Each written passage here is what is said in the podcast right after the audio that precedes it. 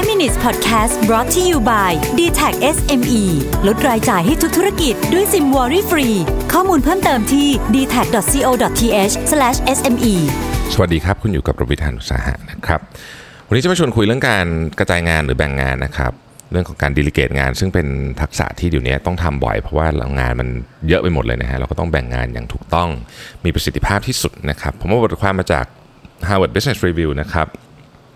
eight ways leaders delegate successfully นะครับก็เข้าเรื่องเลยนะครับบอกว่าการแบ่งงานเนี่ยเป็นประเด็นที่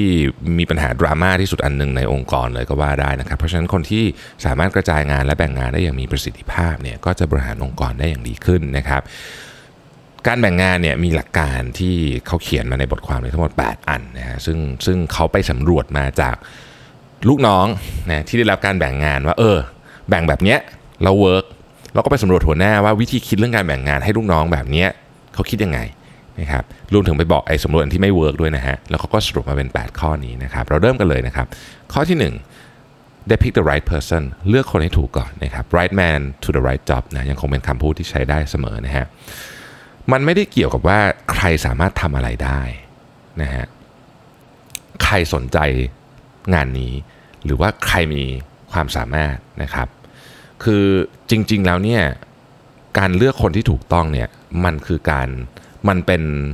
ความสามารถของตัวหัวหน้าเองเลยแหละว่าทำไมคุณถึงเลือกคนนี้ มันมีเหตุผลเยอะแยะที่คุณจะเลือกคนหรือไม่เลือกคน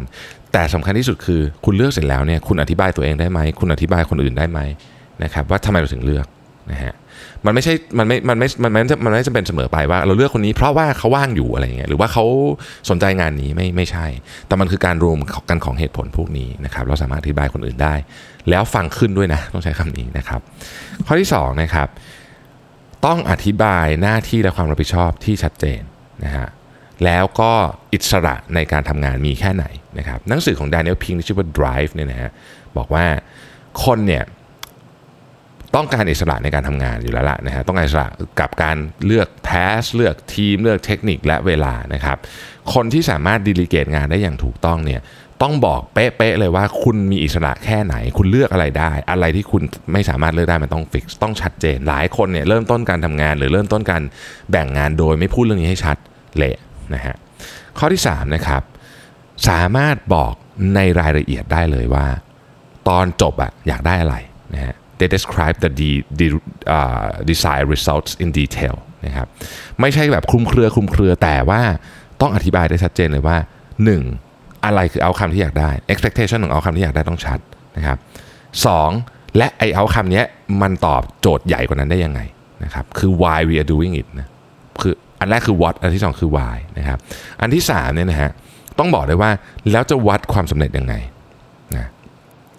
คือ criteria for measuring success นี่ก็ต้องบอก 3 อันนี้นะฮะสำคัญมากนะครับ ข้อ4ฮะเมื่อแบ่งงานแล้วนะต้องมั่นใจว่าทรัพยากรพอสำหรับงานนั้นนะครับทรัพยากรคืออะไร เงิน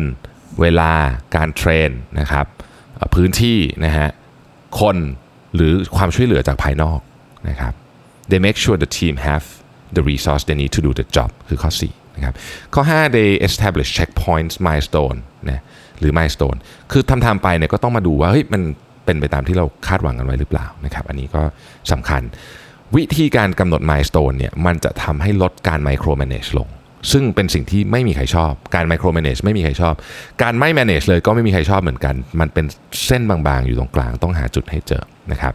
ข้อที่ 6 they encourage new creative ways for team member to accomplish goals นะครับไม่จำเป็นจะต้องบอกว่าต้องทำวิธีเดิมเสมอไปนะคนที่ทำงานเนี่ยเขาสามารถคิดวิธีใหม่ที่อาจจะดีกว่าวิธีเดิมด้วยนะครับข้อที่ 8 they create motivating environment นะครับ motivating environment เนี่ยมันมันเป็นหน้าที่ของหัวหน้านะหัวหน้าเนี่ยบางทีก็ต้องเป็นโค้ชบ้างเป็นเชียร์ลีดเดอร์บ้างนะครับ เข้ามาดูบ้างถอยห่างออกไปบ้างนะครับ ปรับ expectation บ้าง เพิ่มทรัพยากรบ้าง ลดทรัพยากรบ้าง และที่สำคัญที่สุดนะครับ เมื่อมี small win นะความสำเร็จไม่ต้องรอจนจบโปรเจกต์เสมอไป ความสำเร็จไม่ต้องรอจนงานเสร็จเสมอไป small win เล็ก ๆ ก็ฉลองกันนิดหนึ่งนะครับไม่ต้องอะไรใหญ่โตหรอก แต่ว่าแค่รู้ว่าเรา recognize เขาก็พอแล้วนะครับข้อที่ 8 คือ they tolerate risk and mistake นะครับ